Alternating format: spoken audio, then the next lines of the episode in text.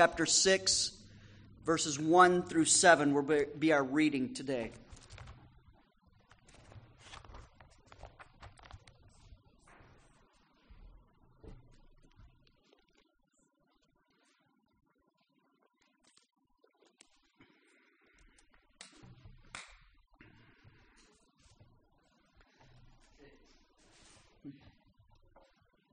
Let us hear the word of God.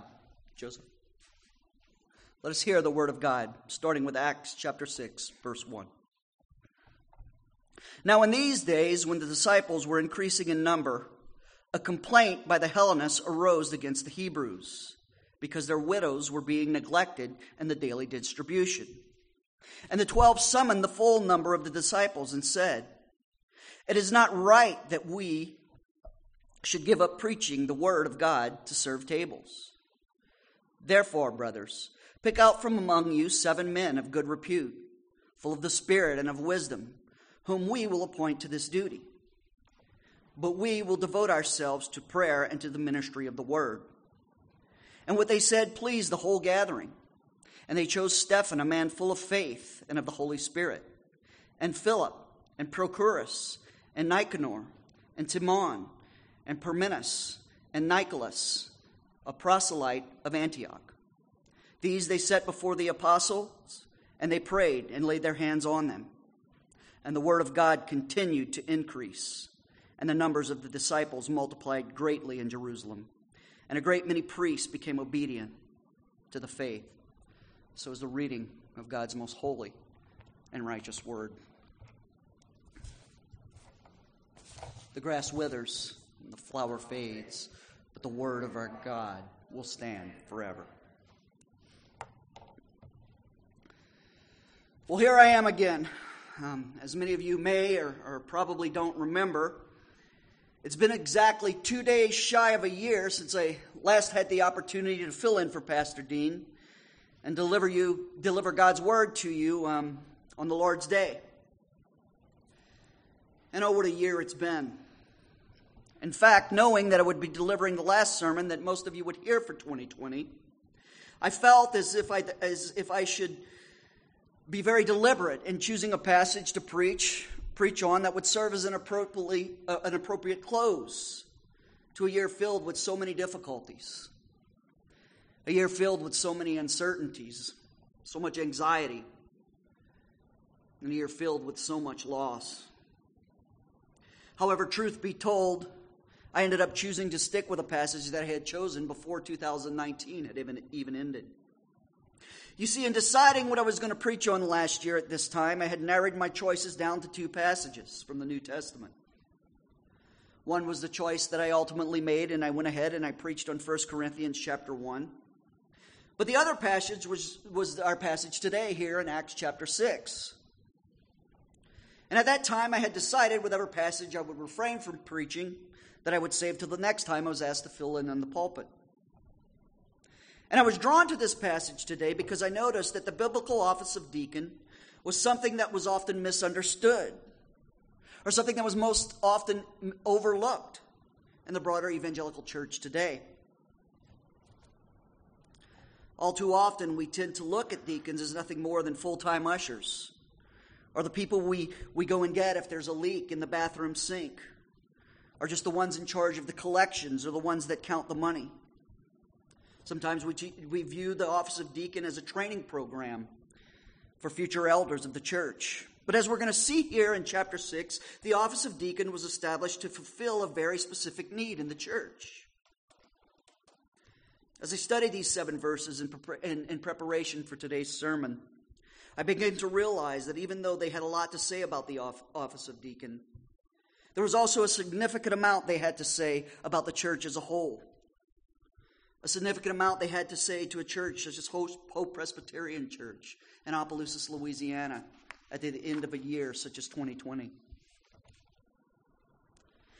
And as any of you who have read or even studied the book of Acts already knows, this is really just part two of Luke's gospel.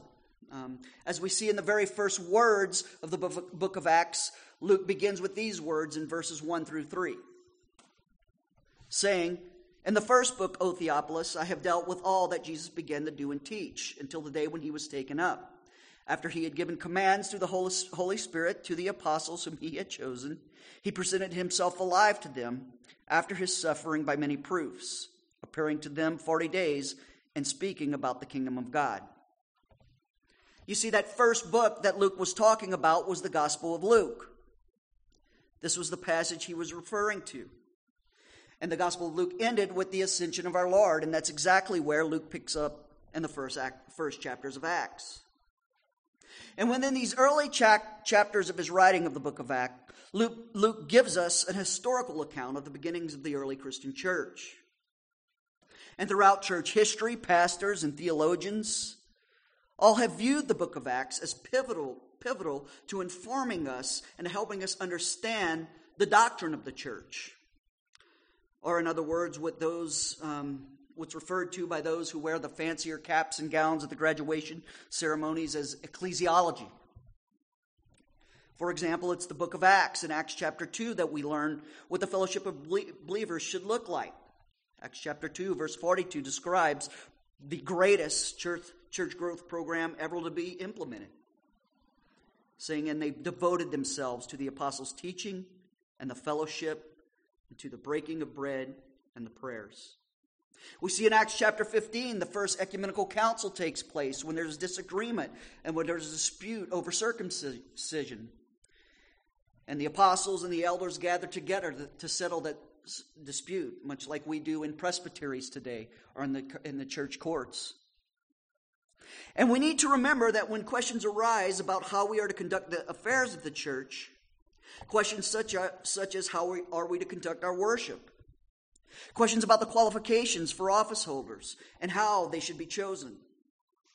How should we use our limited resources? What does a healthy church look like? And how does Christ grow his church?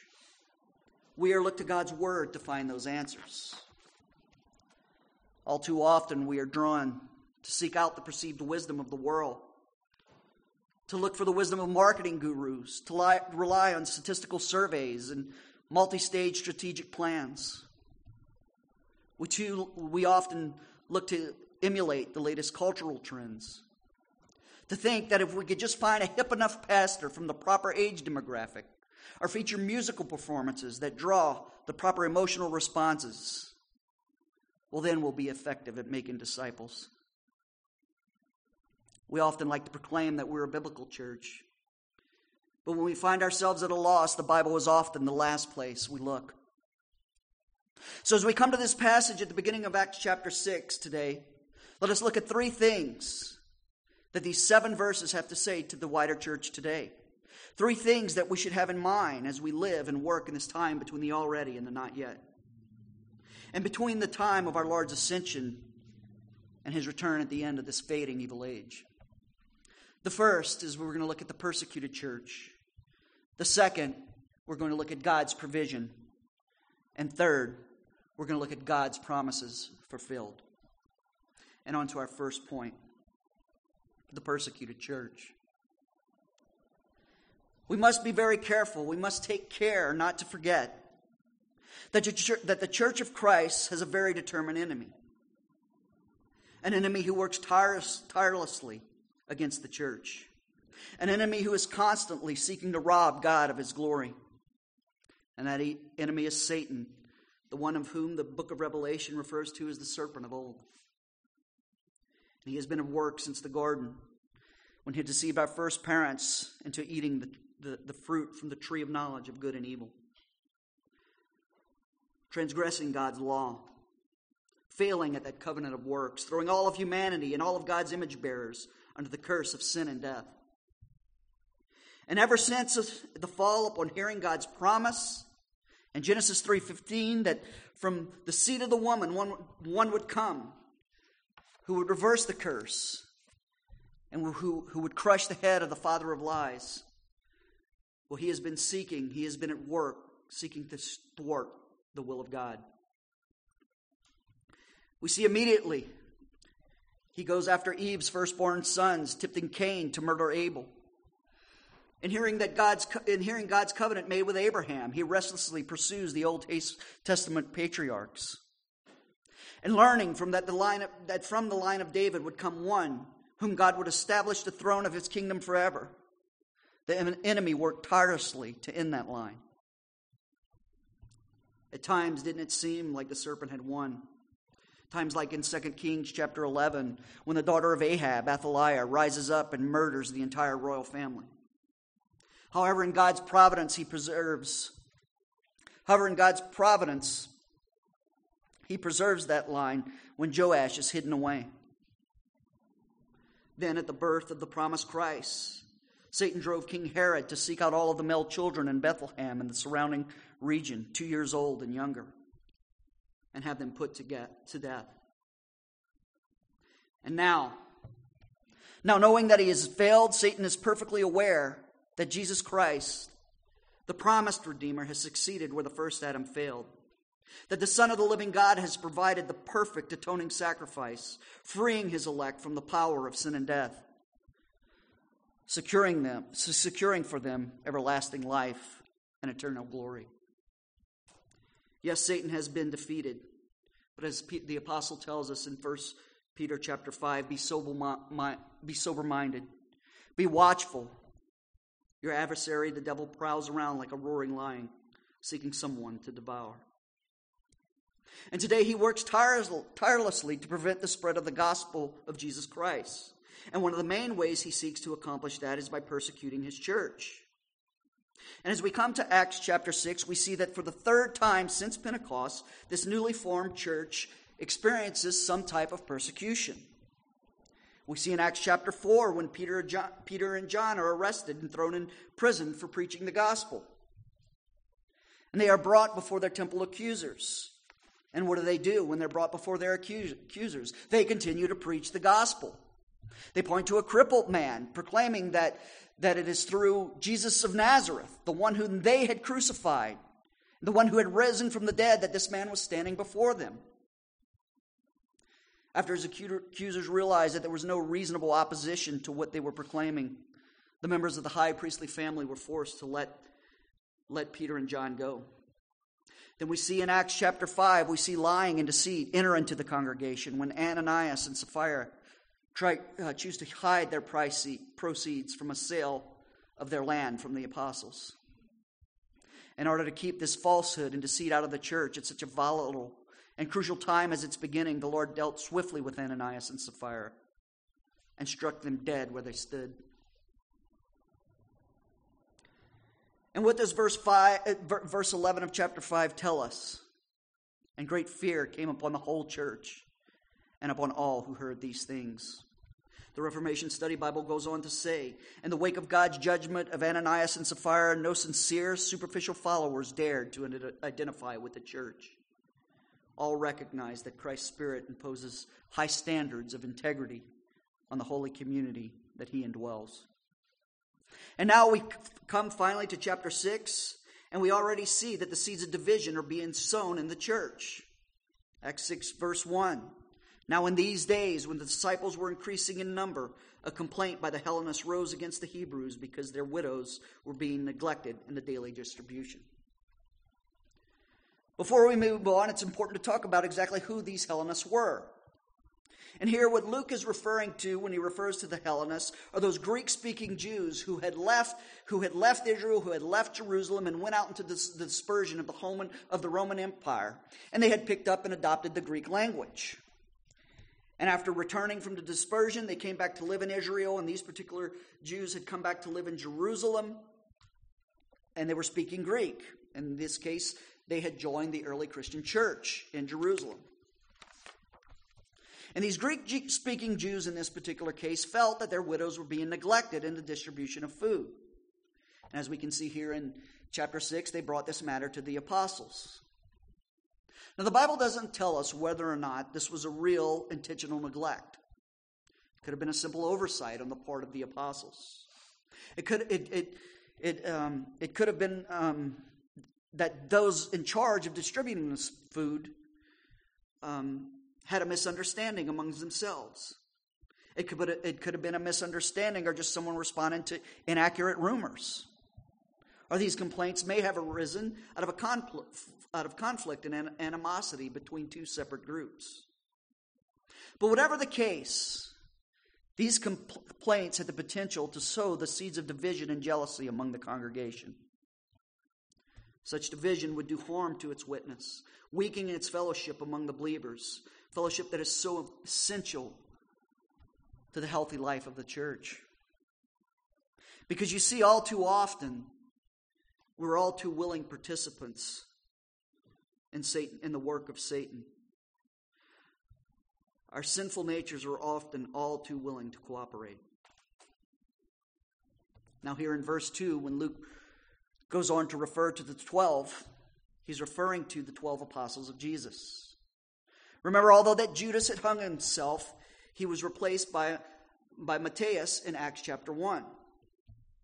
And the 12 apostles who had authority in the early church knew that this was something that just could not be ignored. This was not a problem that they just should have sat on and waited to see if it went away. For one thing, division in the church can be a very destructive force. But for another, to fail to act would be a failure to follow the Lord's commandment to love thy neighbor. And that brings us to our second point of focus God's provision for his church. The apostles were quick at recognizing the seriousness of this attack on the church. They wasted no time in summoning the full number of the disciples. And here in this context of verse 2, we need to note that the word disciples is referring to all faithful Christians.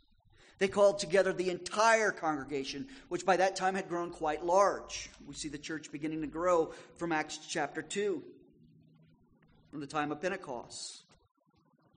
You see, the apostles had just graduated from three years of teaching from, pro- from the best theologian to ever walk the face of the earth. Their seminary teacher was Jesus Christ himself. And immediately they were able to recognize this attack upon the church for what it was. It was an attack of, on the very gospel itself. You see, Satan knew a little theology too.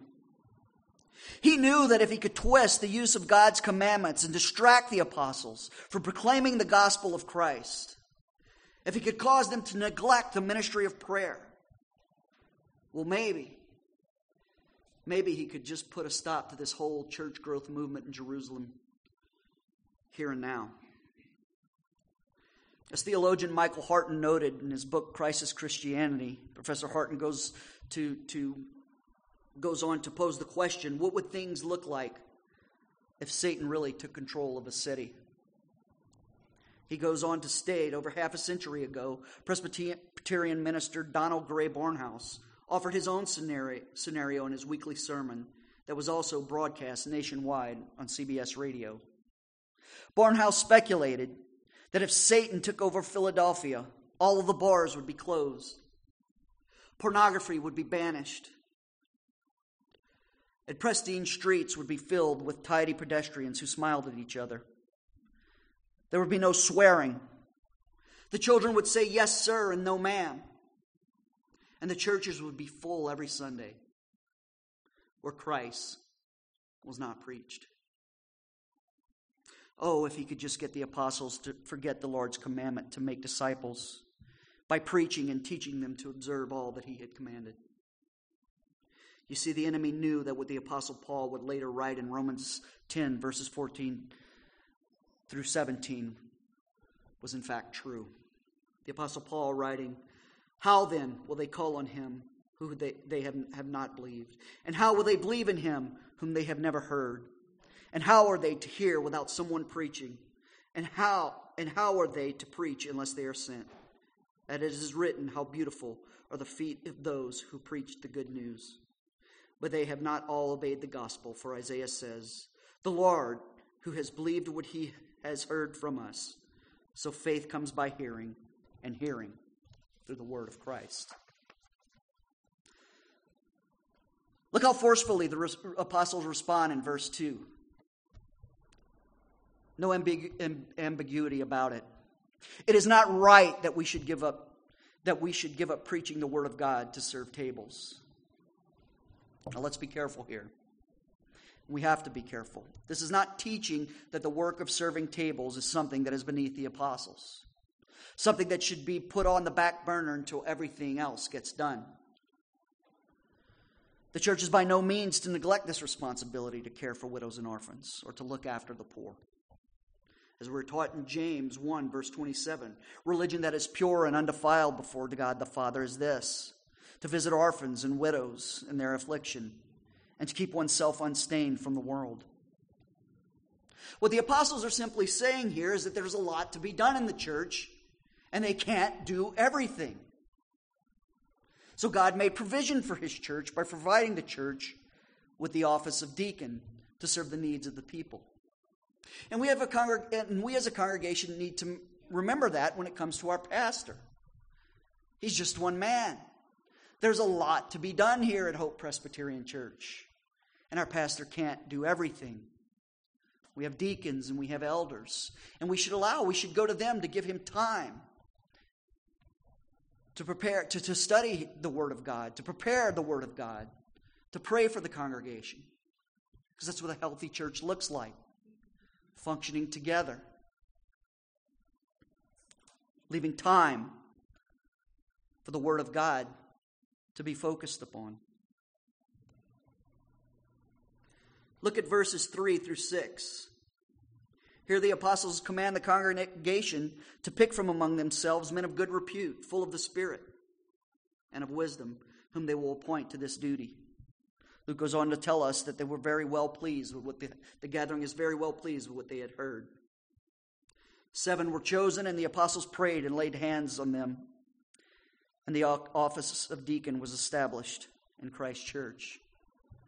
This is exactly how we do, do, we do this today when we ordain elders and deacons. The congregation selects them, they're vetted, they're trained, and they come up here before you, and the elders and the pastors lay hands on them and pray. This practice has been going on for over 2,000 years in Christ Church. And deacons, you, you, your office uh, uh, is an office that, that has been established much longer than most of the offices that, that are prestigious here before us today. Your office is older than the, than the mayor's office, than the congressional offices. Your office is older than the one held by the President of the United States. So take heart. Remember. Remember the service that you're uh, given. Remember the honor it is to serve to serve the Lord and meeting the needs of his people.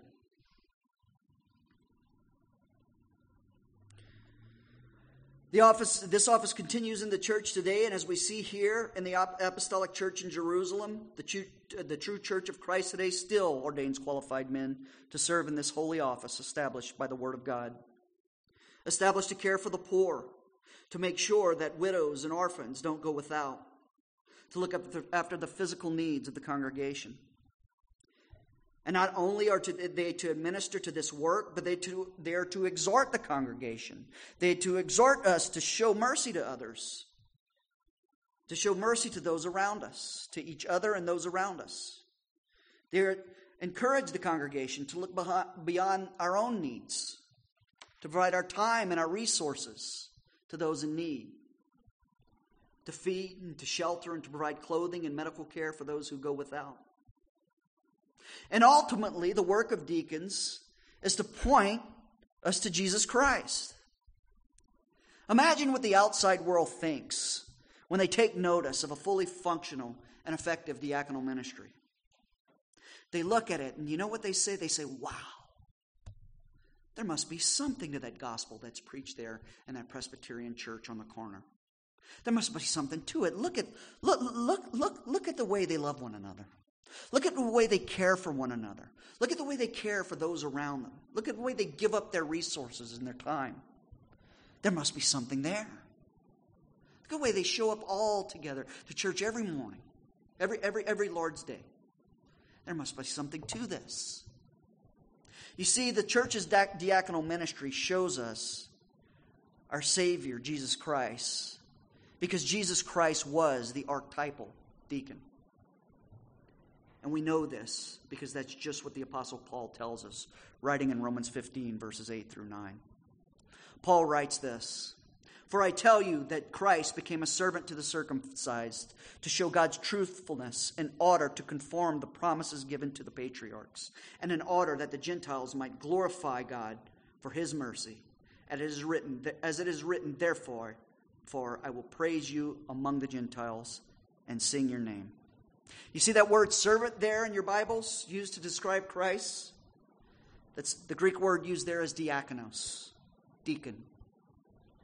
You see, Paul here calls Christ a deacon, a servant. The Son of the living God came down into this world and brought himself low to meet the needs of his people.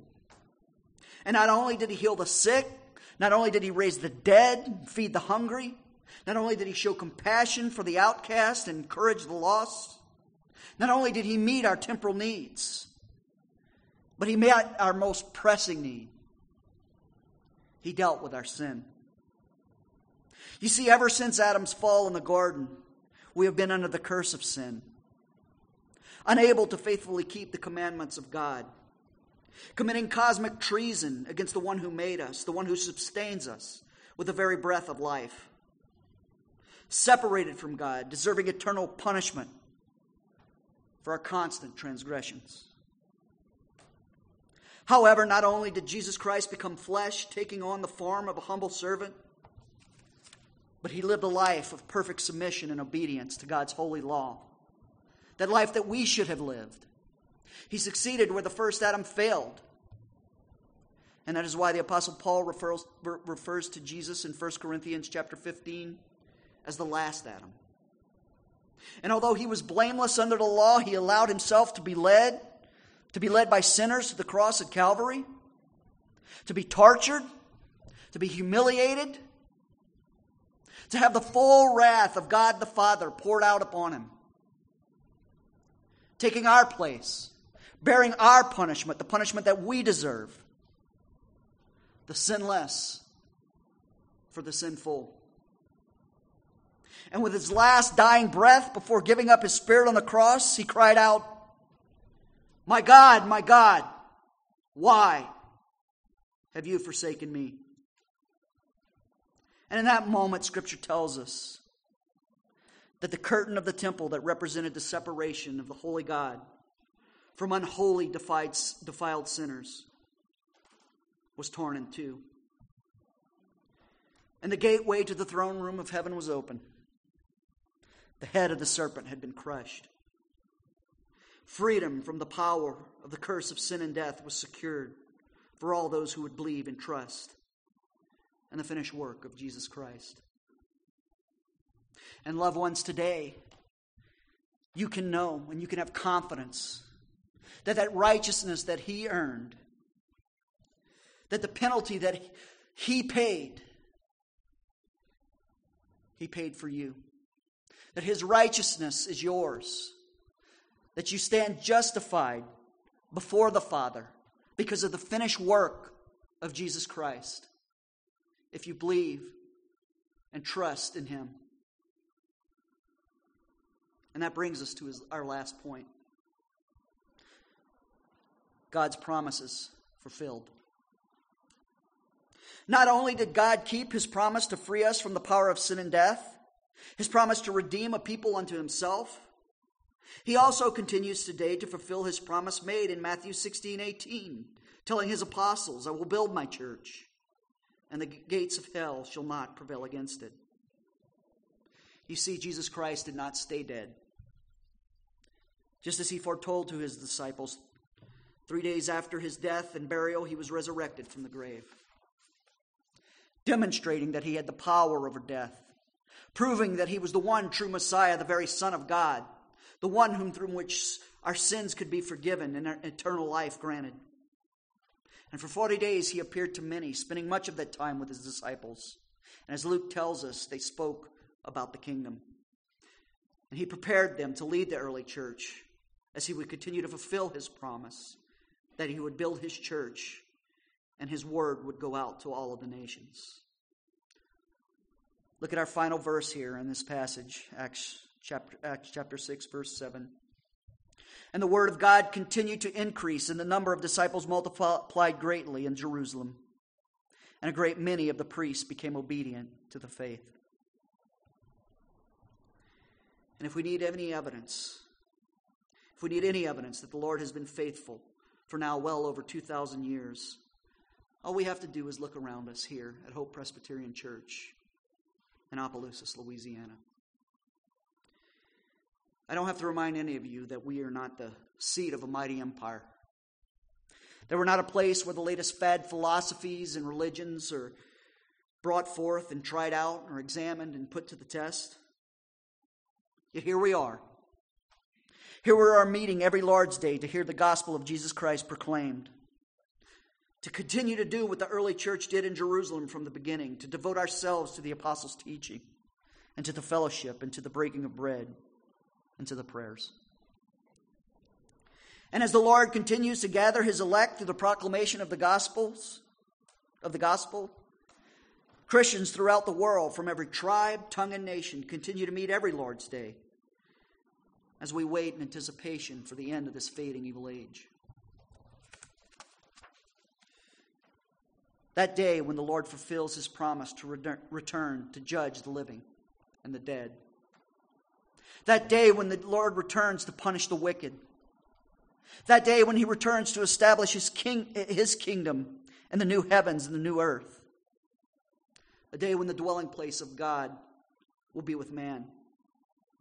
The day when he shall wipe away every teardrop from our eyes, and death shall be no more.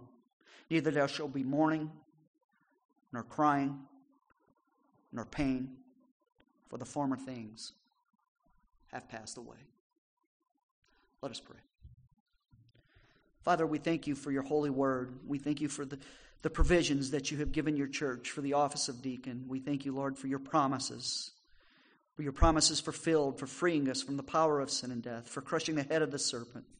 We pray that you would continue to guard us, to guard us as we live and work in this time between the already and the not yet. That we would continue, Lord, faithfully